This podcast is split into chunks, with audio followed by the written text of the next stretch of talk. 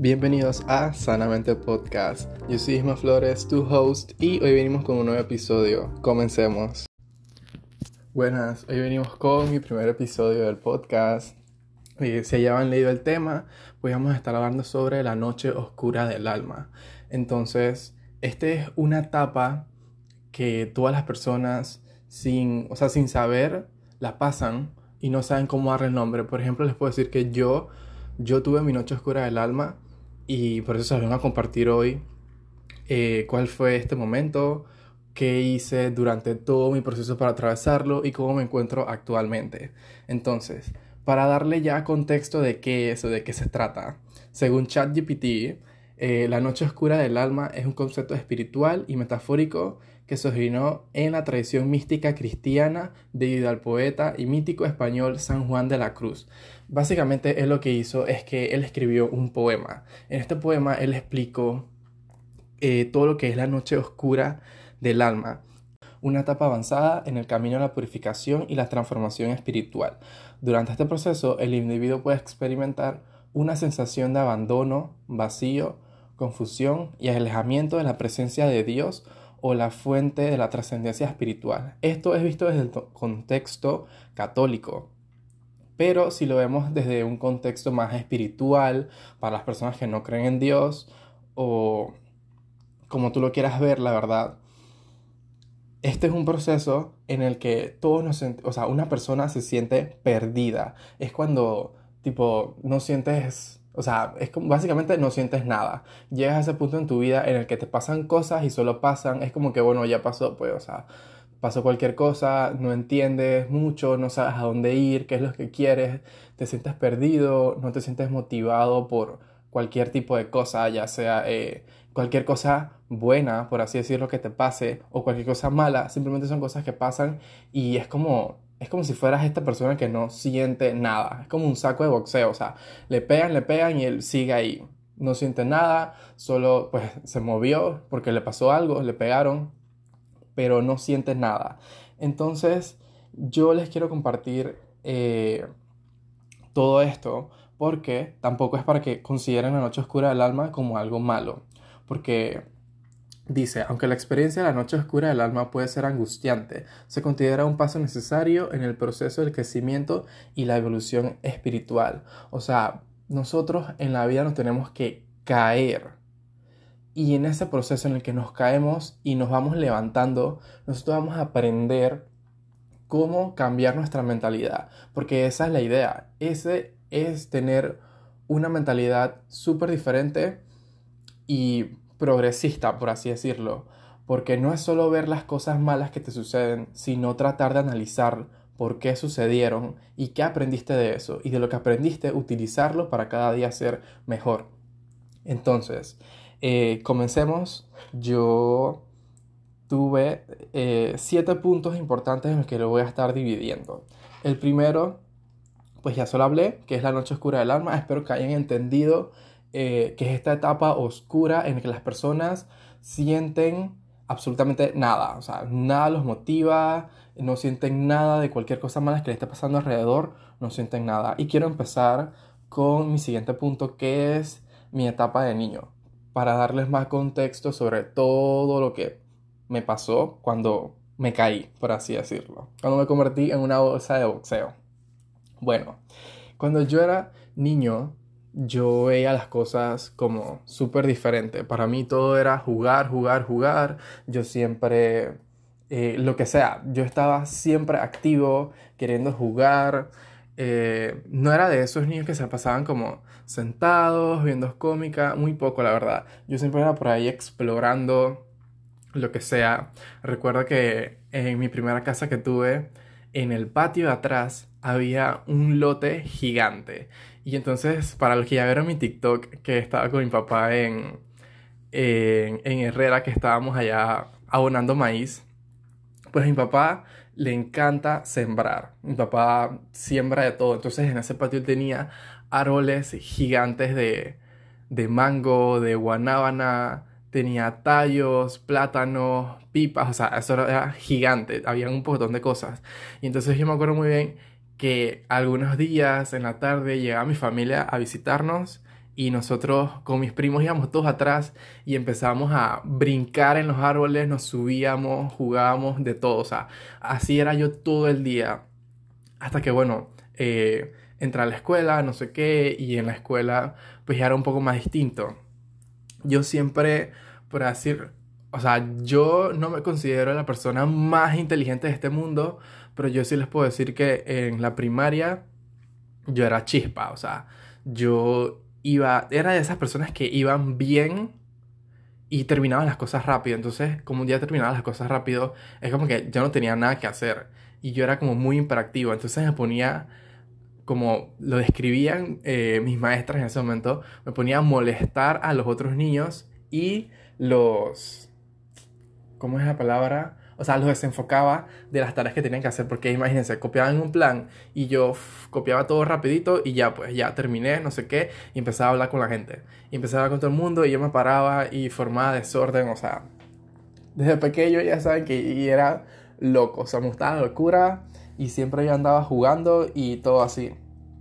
Entonces, esa como imperactividad, por así decirlo, me acuerdo que citaron a mi mamá y le dijeron, que no, tienes que comprarle como, eh, disque sopa de letras, crucigramas y cosas así como para que, o sea, para que me, me calmara, pues. Pero también creo que sí, sí, dieron la opción de que me subieran de grado. Porque, o sea, como que el material que estaba dando no era lo suficientemente estimulante para mí en ese momento. Entonces, pues, o sea, por si ya yo había entrado temprano, que tipo la gente, o sea, siempre en el grado que yo he estado y en el que me gradué, estuve un año menos que todos. Todos tenían, por ejemplo, 18, yo tenía 17, así. Entonces, imagínense que eso fue como en primer grado. ¿Cuántos años tienen ahí? Creo que 7. Imagínense, bueno, vamos a decir que, que tienen 7 y yo tenía 6. Y aún así yo estaba súper imperactivo y me querían pasar al siguiente grado. O sea que iba a estar con niños de 8 años y yo teniendo 6 años. O sea que iba a estar, iba a ser súper inmaduro. Y creo que en algún momento de, en algún momento de la escuela sí lo fui. Eh, por esa diferencia. Pero eso no es exactamente lo que les quiero dar a entender. Sino esa, esa mentalidad en el que me iba bien y, qué más, pues, o sea, no era como que a mí me importaba que me iba bien, sino que yo quería hacer las cosas rápidos para tener más tiempo para jugar, para diversión, para lo que sea. Entonces, cuando yo fui eh, creciendo y pues en los siguientes grados, aquí eh, quiero venir como en ese, esa interfaz de niño-adolescente cuando entramos a premedia Premedia es que séptimo, octavo, en séptimo. Cuando yo entré séptimo, vamos a decir que yo todavía, o sea, a mí todavía me seguía yendo bien, yo era cuadro honor, no sé qué, pero o sea, yo no lo hacía, dije wow, quiero ser cuadro honor, eh, para hacer feliz a mi papá, a mi mamá, no, sino como que, por ejemplo, yo ya a ese punto, con una mentalidad diferente, ya para mí eso era competencia, era como que, si este fulanito sacaba que cuatro, yo tenía que sacar más que él y que todos. O sea, yo tenía que ser la nota más alta. Solamente por, o sea, por querer serla, pues por competencia. Porque se, y porque se me daba súper fácil. O sea, yo tenía promedio de 5 en todo y me, era de esas personas que, que caía mal porque me eximía en todo, literal. Yo no me tenía que dar que mecanografía y daba mecanografía porque es que en verdad la profesora era súper estricta. Es de que ella dictaba y veía que te enredabas, de que no, ya, uno, literal, así. Ese fue el único, los únicos, sí, ya en séptimo, sí, ese fue el único parcial que yo hice en séptimo antes de cambiarme, porque yo me cambié de escuela en octavo. Entonces, en ese transcurso yo me mudé eh, a mi casa donde estoy actualmente entonces entré como... Este fue un cambio súper drástico para mí porque, tipo, si siempre estaba en escuela privada, el grado de dificultad, por así decirlo, no era el mismo. Entré a una que es un poco más difícil, que al principio me acuerdo que tuve que hacer hasta una prueba de, de aptitudes y no sé qué. Y, y, bueno, la cosa fue que entré. Entré y en esta escuela solamente estuve en octavo y en noveno. yo desde que entré noté, noté esa diferencia entre las personas con las que estaba en mi escuela anterior y en esta. Acá las personas eran súper distintas, tipo, todos se sabían la respuesta, todos, o sea, no te les puedo decir que hablaban antes que inglés fluido, pero sabían expresarse en inglés, o sea, y el profesor, eh, el profesor era muy estricto, él, él era un traductor, entonces él hablaba en inglés, sus clases eran en inglés, o sea, el man literal te ignoraba si hablabas en español. Y entonces yo me acuerdo en eh, los primeros días, es que, es que esto nunca se me va en los primeros días, ese fue mi primera vez que me sentí intimidado por otra persona intelectualmente. Cuando yo entré y me senté en cierta fila, no sé qué, llevé al profesor, porque encima era el consejero. Entonces él dije, bueno, vamos a hacer una actividad. O sea, todo esto lo dijo en inglés y se lo juro que lo único que yo le entendía él fue actividad. Y luego dijo, dije, dije, bueno, o sea, ya se habla en español, dije, bueno, me presento, no sé qué, vamos a hacer una actividad para conocernos, no sé qué. La verdad es que él escribió unas palabras y verbos y así como adjetivos en inglés y dijo, cada uno tiene que hacer una oración, o sea, por fila tenías que hacer una oración, vamos a decir que, perdón, por columna, por columna eh, teníamos que hacer oraciones. Entonces, imagínense que, que eran que eh, cinco personas en una columna, entonces teníamos que ir todos en orden porque era competencia y la columna que más rápido escribía las cinco oraciones bien hechas ganaba. Entonces yo me acuerdo que eh, él había dicho que aunque solamente tenías que escribir una, todos teníamos que tener cinco oraciones y que no podíamos repetir nada, ni un verbo, ni adjetivo, ni nada. Y yo dije, chuzo, ¿cómo yo hago eso? Literal se lo juro que no me escribí una oración y, y no tenía las otras. Y cuando el, el, man dijo de que 1, 2, 3 ya, y entonces tenías que agarrar el piloto y ir corriendo al tablero a escribir. Me acuerdo que yo estaba como de tercero. Y los primeros dos que estaban delante mío, eh, no me acuerdo específicamente quiénes eran, pero sé que la primera persona fue y escribió esa oración. Y yo dije cool, pues voy a escribir la que tengo, ni, ni modo, me copio por ahí de otra que digan y, y ya digo que tengo las 5. Entonces, el segundo que fue, no escribió literalmente lo que yo tenía, pero fue muy parecido. Y es que yo no puedo escribir eso. Entonces cuando me tocó enviar el piloto, yo me quedé, o sea, yo me quedé sentado, yo ni siquiera me paré. Mientras todos seguían corriendo a escribirlo, yo me quedé sentado. Y entonces los que estaban detrás de mí como que, párate, escribe algo, no sé qué. Y yo dije, no tengo nada. Él dije, invéntate algo. Y yo dije, no tengo nada. Y yo me quedé sentado y yo no escribí nada. O sea, literal, todo, todo el salón se me quedó mirando. O sea, eso fue, ahí me dio demasiada pena. Porque eso, eso es algo, esto es algo como, no sé, súper contradictorio. Porque a pesar de que soy, de que aparento ser muy extrovertido y así como les digo que era muy imperactivo y me gusta estar jugando y, todo así, me da, soy como muy penoso. Entonces me dio una pena que todo el mundo me haya mirado como que él no pudo ni siquiera escribir una oración. Y literal, todas las columnas tenían. Eh, todos terminaron, pues. Y, y hasta personas miró, dije. Eh, y entonces, ¿por qué, ¿por qué no seguiste?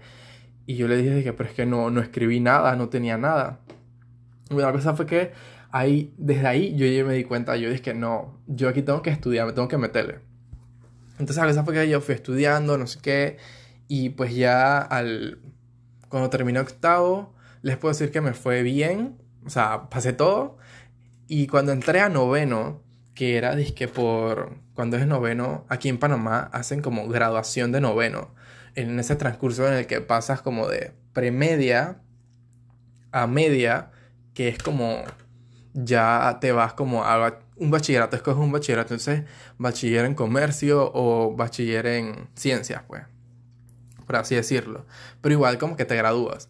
Entonces, ya en noveno, ya hubo un momento, o sea, cuando yo empecé noveno, se me, ya se me hizo todo fácil. O sea, como ya se me hizo todo fácil, ya no me importaba y volví a ser la misma persona de antes. Eh, terminé las cosas rapidito y ya era súper imperactivo y andaba por ahí y me pasaban regañando y yo haciendo desorden y jugando lo que sea. O sea, siempre, por todo. La cosa fue que después de ahí en este transcurso, eh, a mí se me dio la oportunidad de cambiarme a otra escuela que es reconocida aquí en Panamá.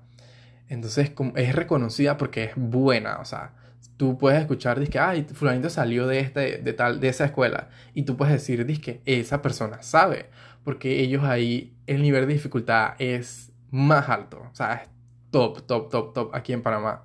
Entonces, yo me cambié a esa escuela.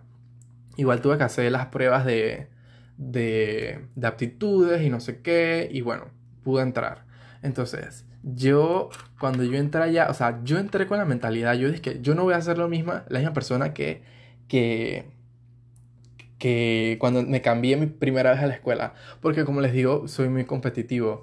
Entonces, yo entré con la mentalidad de que no le iba a agarrar a nadie, porque a distinto la vez pasada yo empecé fue a hablar con la gente en vez de meterle a, los estudios, y yo dije voy a estudiar FOCOP y me va a ir súper bien y no sé qué.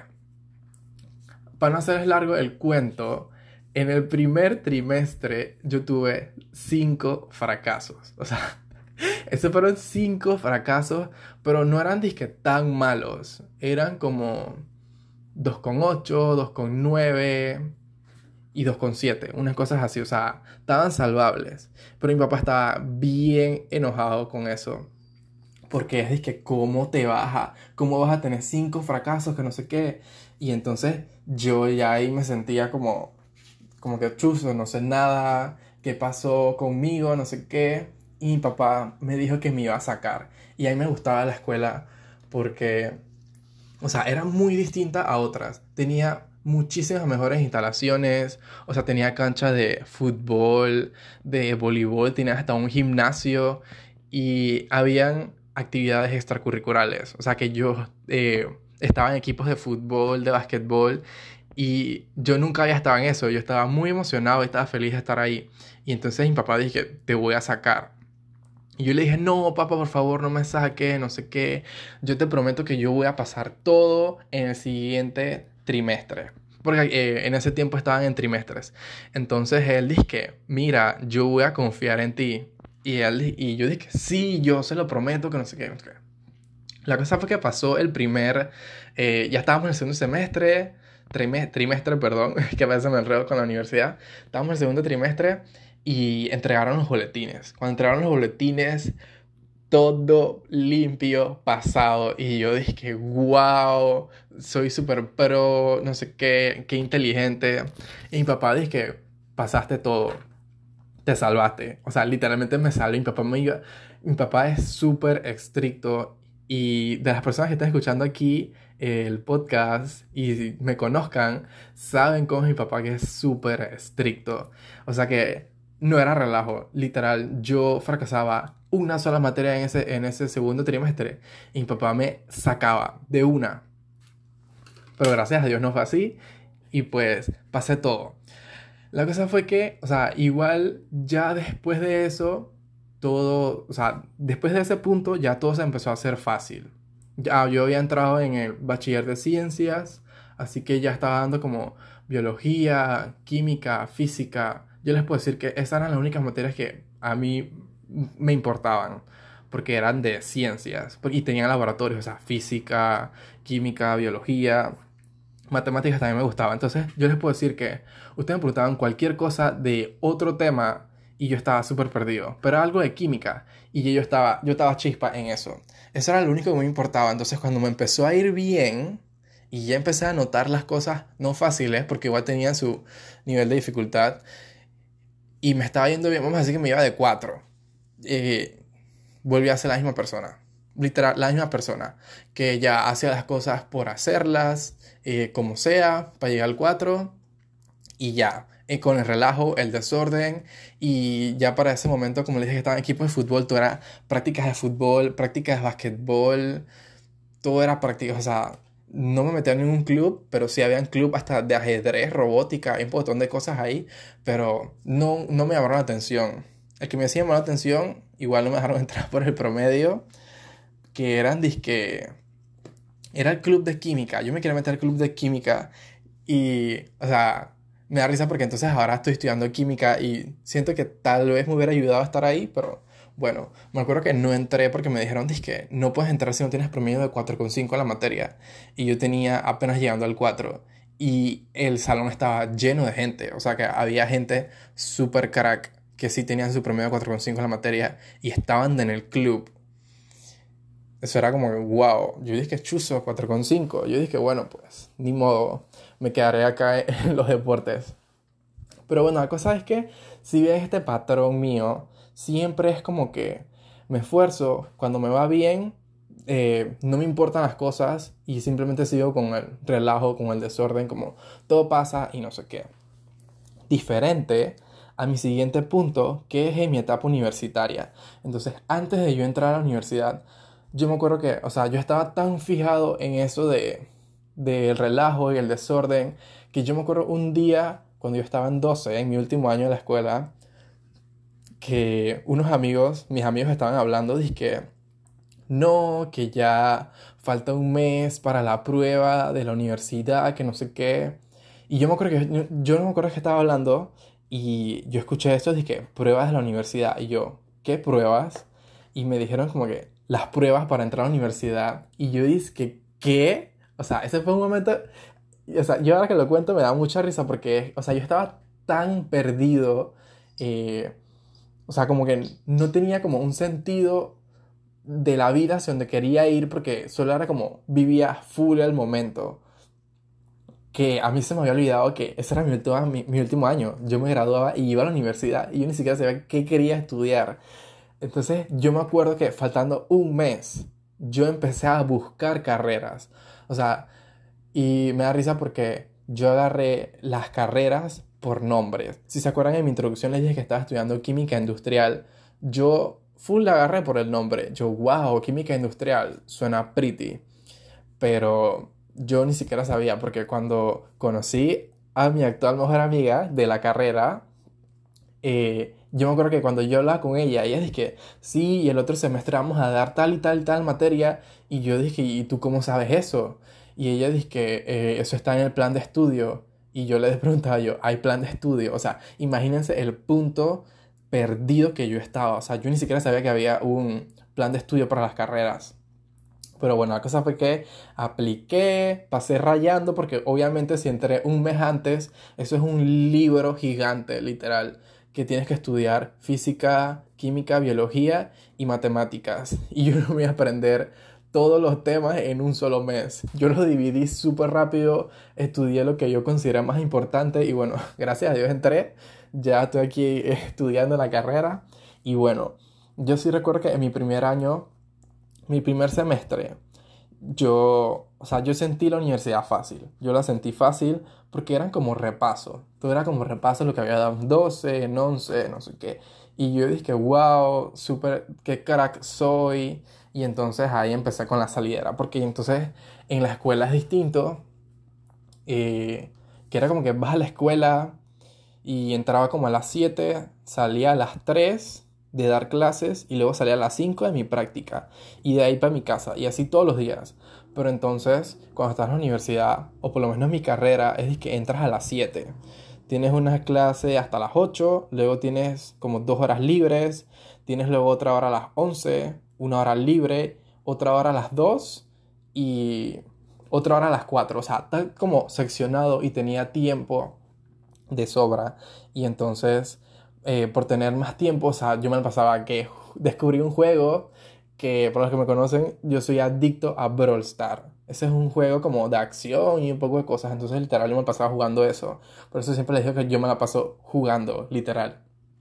Entonces, eh, en todo ese transcurso me la pasado jugando. Luego, en el segundo semestre, terminando ya el año, empezaron con lo del COVID, de pandemia y no sé qué. Y yo me acuerdo salir con mis amigos y yo decía como que, eso, o sea, en ese momento aquí en Panamá la gente se burlaba de eso. Dice que hay el cobicho, una vaina, yo creo que es el cobicho, el corivirus.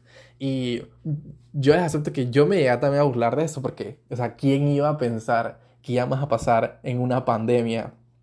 Pero bueno, yo sí me acuerdo que al siguiente año, cuando empezó todo virtual, para mí fue súper random. O sea, para, yo imagino que para todos fue súper random dar clases virtuales y estar encerrado en tu casa.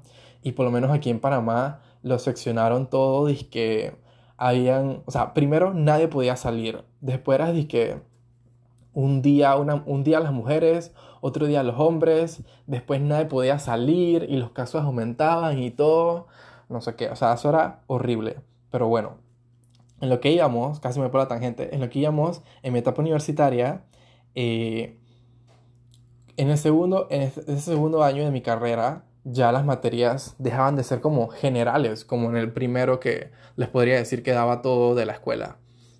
Entonces empezaron a ser como más metidas a las carreras y daba muchas clases de química. Me acuerdo que daba química orgánica, química inorgánica, química de no sé qué, química de esto, química, todo era química. Entonces eh, yo dije, wow, o sea, yo estaba emocionado porque yo dije, wow, voy a empezar mi carrera, ahora sí, todo de química, no sé qué.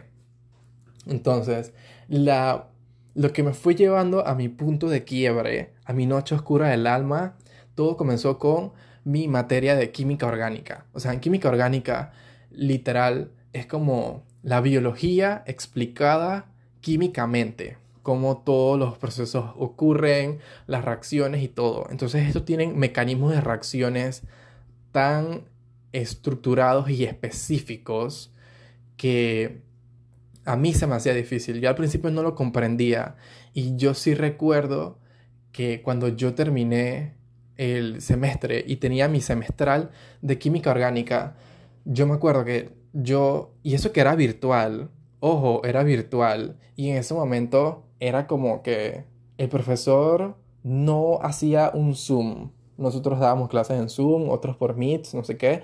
No eran de esos profesores que hacían como videollamadas para verte que no te estuvieras como copiándote ni nada.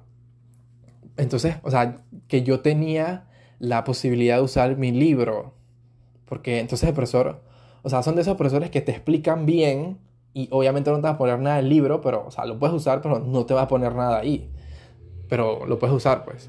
Entonces, yo me acuerdo que yo llegué, o sea, no llegué, pues estaba en mi casa. Yo empecé el semestral y yo me senté al frente de mi computadora, estaba resolviendo y yo les puedo decir que yo me senté por dos horas reloj que eran el semestral y yo no sabía hacer nada. Yo no sabía hacer absolutamente ninguna reacción. Tampoco es que me hubiera ido tan mal en toda la, en toda la materia como para no saber hacer ninguna. Yo se lo juro que yo no sabía hacer nada, o sea, yo lo veía y yo me enredaba. Porque también habían como, tenías que verlos como en este plano 3D.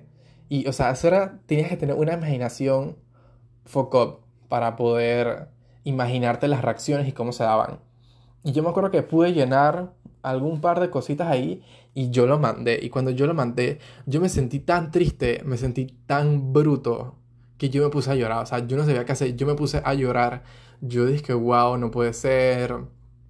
Eh, o sea, si siempre he destacado, por así decirlo, por mi intelecto, yo me sentí, o sea, que yo no, pude, yo no pudiera haber hecho ningún solo de esos problemas que te puedo decir. Y que no, yo sé que este problema está bien, me da puntos, no sé qué. Yo no estaba seguro de ninguno, de nada. Entonces yo dije, no, yo no, este es un reto. En el segundo semestre, o sea, la pude pasar para dar la siguiente materia. Y en la siguiente materia, yo me acuerdo que yo dije, yo no, yo no me dejaba, yo sí soy inteligente, no sé qué. Porque yo me, yo me basaba por notas. Entonces, para mí lo súper importante eran las notas. Yo sí, sí acepto que era de esas personas que no es que te criticaba, pero sí te podía ver por encima del hombro si estabas repitiendo una materia. Te puedo decir que yo era así. Entonces, porque para mí todo eran las notas. Tú. O sea, para mí eh, la aceptación era por notas. Yo era válido si yo salía bien mis notas. Entonces, eh, en la segunda materia, yo dije yo, esta no va a pasar de nuevo. Y en este caso, yo se los puedo decir que yo estudié y yo me harté los libros y yo pude salir muchísimo mejor. Y yo dije, dije, claro, si yo soy inteligente, yo salgo bien, tengo buenas notas. Siempre fue así. Bueno, la cosa fue que igual, o sea, digamos que no era tan positivo porque estábamos en pandemia, no se podía salir, no sé qué. Era muy triste como pasar de, de no tener a mis amigos con, tipo, cerca, dando clases y verlos por, por una cámara, por mi computadora. Yo les puedo decir que yo en todo el 2021, que fue la pandemia, no, el de 2020, perdón, yo no salí ningún solo día de mi casa. Ninguno. Fue todo el año entero encerrado en mi cuarto. Y me imagino que muchas personas también fue así. Y eso fue horrible. Y bueno, gracias a Dios eso ya pasó.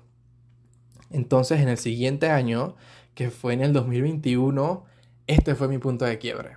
En este año, en el primer semestre, yo estaba dando una materia que se llama Físico-Química, que es no solamente cómo se da un mecanismo de reacción químicamente, sino cuáles son los cambios físicos que también se dan, que hacen que esos procesos químicos ocurran. Entonces ya es como muchísimo más específico y todo tiene que ver eh, por átomos, por enlaces, por condiciones y esto sí ya es un poco más difícil. Y ya yo venía con esa mentalidad de no me va a pasar lo mismo, no va a pasar lo mismo. Y ya yo estaba como full dedicado que iba a estudiar. Pero entonces en el 2021 de, la pandemia bajó y se quitaron cierto tipo de restricciones aquí en Panamá por lo menos. Entonces ya podíamos salir. Pero claro, tenías que tener tu pantalla de... Le decían esto de que mapa, tu pantalla y tu mascarilla. Y y con alcohol y con full mascarillas y como a dos metros de distancia, pero igual podía salir. Entonces se dio esta posibilidad como de salir. Entonces imagínense, es como si tú tuvieras a todos los que tienen mascota y tienen un perro. Todos sabemos que si tú tienes en tu casa un perro y a la posibilidad que se le dé de ver la puerta abierta, el más sale corriendo. Él sale corriendo, se escapa por todos lados y da vuelta y, y corre. O sea, es como su natural, es como su naturaleza, salir y correr, ser libre, como cualquier persona le gustaría hacer. Entonces, imagínense, pasar de un año estar encerrado en mi casa a poder salir, yo obviamente planeé con mis amigos salir, o sea, yo les puedo decir que salía como dos veces por semana. Dos veces por semana yo salía de mi casa y salía y tenía una salidera que era como descontrol, pero era tan divertido después de un año poder salir, ver con mis amigos. Yo sé que varias personas me entienden eh, y otras personas puede que no, porque igual la pandemia, la pandemia había pegado fuerte, todavía seguía, pero vamos a decir que yo estaba obviando eso y me tenía como más mi libertad de salir y, y explorar el mundo como lo hacía normalmente. Entonces, eh, empecé mucho a salir y pues descuidé bastante mis materias y muchísimo esta que era como la más difícil, por así decirlo. Y al final vamos a decir que mm, no me fue de la manera aceptable, pero la pasé. O sea, la pasé aquí en, en el, el sistema universitario. Las notas va de A, B, C, D y F. Con F te quedas en la materia y la tienes que dar el año siguiente. Pero con D puedes volver, o sea, la, no es que la pases, puedes seguir dando clases, pero tienes que volver a darla. O sea, y ya esa la puedes volver a dar cuando tú quieras, cuando estés listo, al final de tu carrera, entre años, como tú quieras. Pero esa es la facilidad de tener una D. Entonces yo la pasé con D. Pero igual me sentía, o sea, me sentía súper triste. Yo dije, wow, qué bruto, no sé qué, cómo no la pasé, y ajá. Y yo me dije a mí mismo, yo dije que bueno, ya esto me ocurrió, pero a diferencia fue que eh, la química orgánica que había dado el año pasado, esa sí la pasé, la pasé bien, no con D. Entonces, eh, esa era la diferencia. Entonces yo quería en el siguiente semestre que tenía que dar la misma materia pero la segunda parte, o sea, esta materia estaba dividida en una parte que era el primer semestre y una segunda parte en el segundo semestre.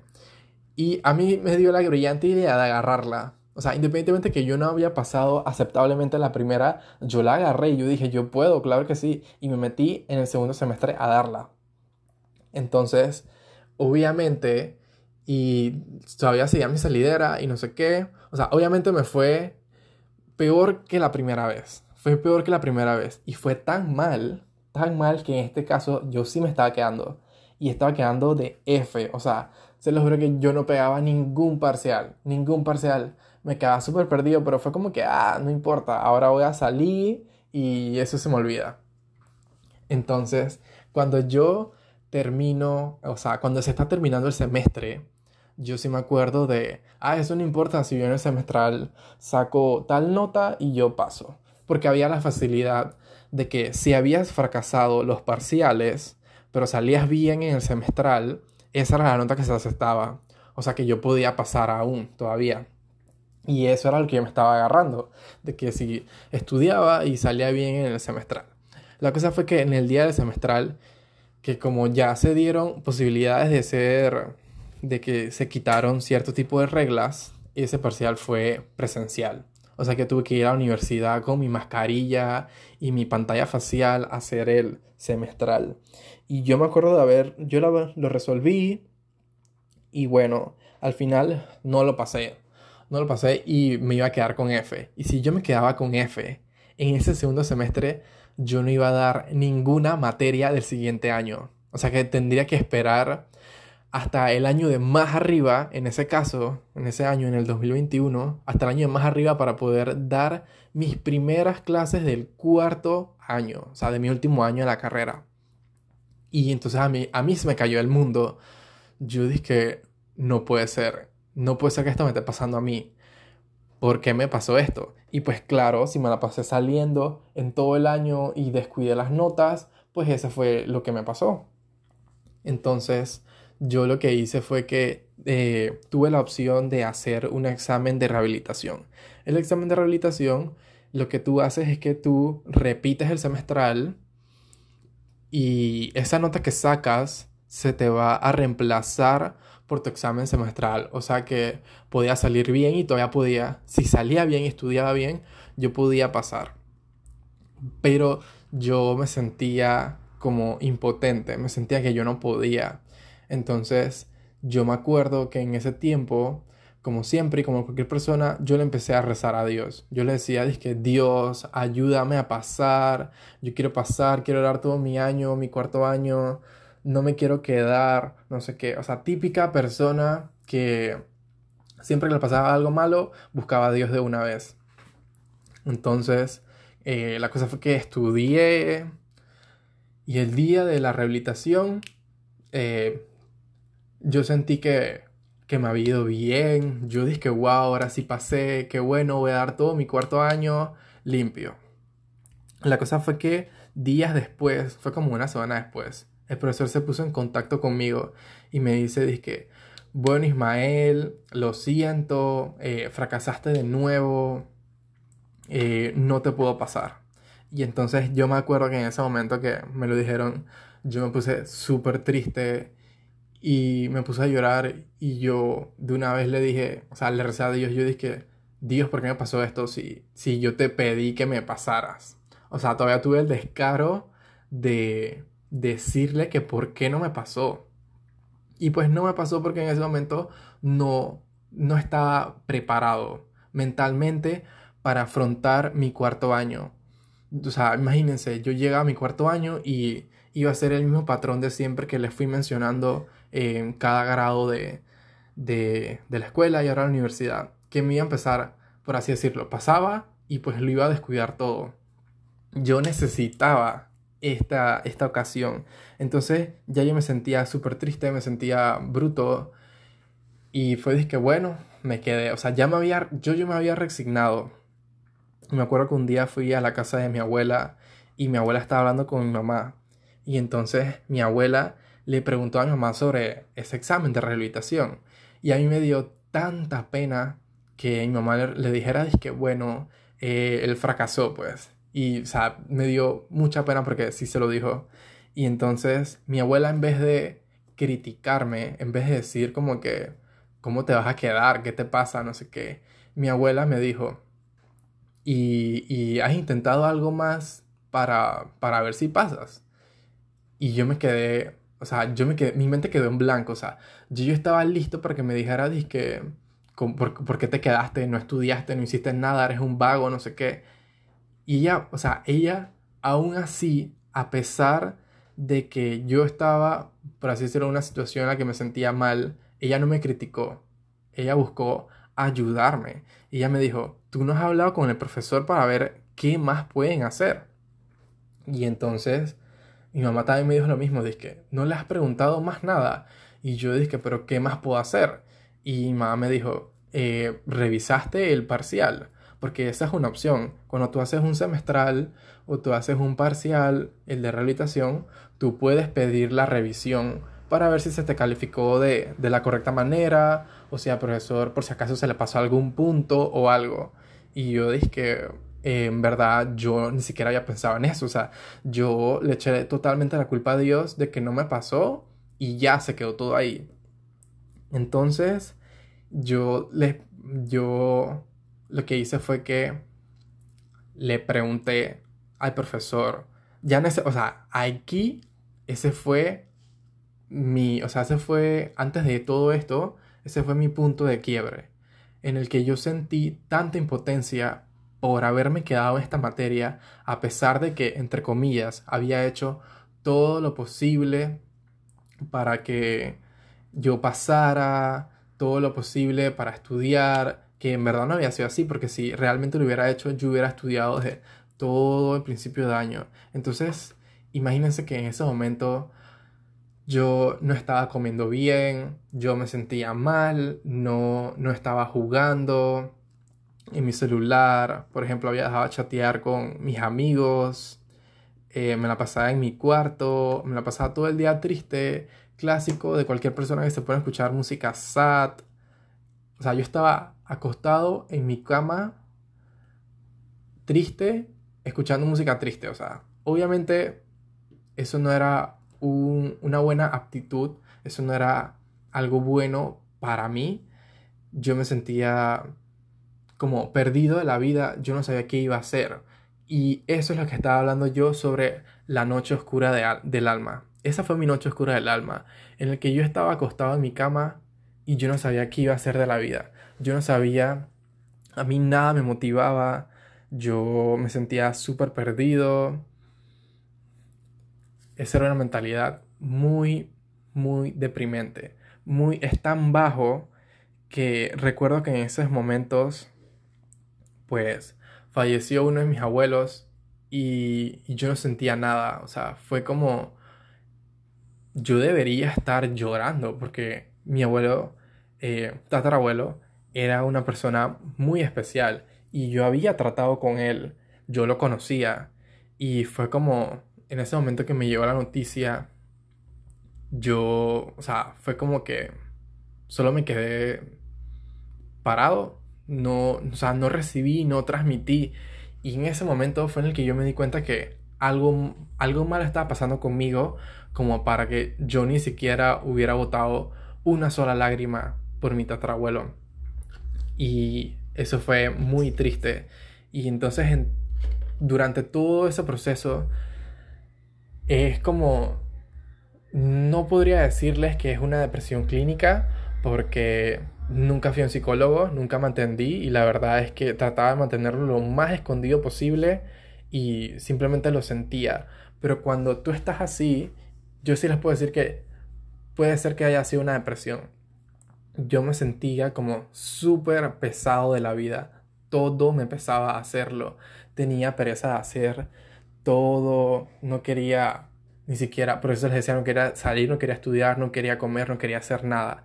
Todo era tan pesado, todo me costaba muchísimo pararme de mi cama. Eso era quedarme como media hora acostado pensando si realmente que me quería parar, si me quería parar y para qué me iba a parar sí, no iba a hacer nada. O sea, yo estaba súper resignado. Y bueno, les quiero contar cómo fue ese proceso de cambio, porque cuando ya yo me había dado cuenta de esto, todo empezó a cambiar cuando les mencioné lo de mi abuela, que mi abuela me dijo, y estás haciendo todo lo posible para, para, o sea, todo lo que puedes, todo lo que está en tus manos para seguir luchando con eso. Porque en ese momento, como ellos tenía ese patrón de estar como en esa depresión súper triste, de todo me daba igual, todo pasaba, fue como que, bueno, Ismael, no pudiste pasar el examen. Y yo fue como que, ah, ok, pues, ni modo, pues. eh, no haré clases el otro año. Y fue así, o sea, simplemente lo acepté. Y pues les puedo decir que eh, todo no terminó así. Gracias a Dios, en ese momento estaba mi abuela. Y bueno, ya creo, siento que me he extendido muchísimo eh, sobre esto. Entonces los voy a estar dejando aquí en el clímax, en el momento más deep que yo sentí. Y ojo, cada quien puede estar pasando por una noche oscura del alma súper distinta. Tal vez fue por la pérdida de algún familiar o algún otro suceso que se va más allá de sus manos, que en el que se sienten mal. Pero en mi caso fue con esta materia, con las notas, en la que si yo realmente me sentía válido por mis conocimientos y por mis notas, yo iba a pasar de ser esa persona, entre comillas, que era súper inteligente y tenía las mejores notas, a ser una persona que iba a repetir la materia el siguiente año. Y como ya les había dicho, yo tenía un prejuicio por las personas que hacían eso, que hoy en día pienso totalmente lo contrario, porque como de todas maneras sí me tocó repetir las materias y eso es lo que estoy haciendo este año, mi mentalidad ha sido muy distinta. Entonces, espero que hasta el momento de ahora me hayan seguido eh, en la historia, hayan entendido todo lo que les quiero mencionar y en el siguiente capítulo les voy a estar enseñando qué fue lo que yo hice para salir de esa noche oscura del alma. Muchas gracias por acompañarme hasta este punto del capítulo. Si es que te ha gustado el episodio, te agradecería mucho que lo compartieras con alguna persona que sientes que le va a ayudar el podcast. Y nos estaremos viendo en el siguiente episodio. Chao.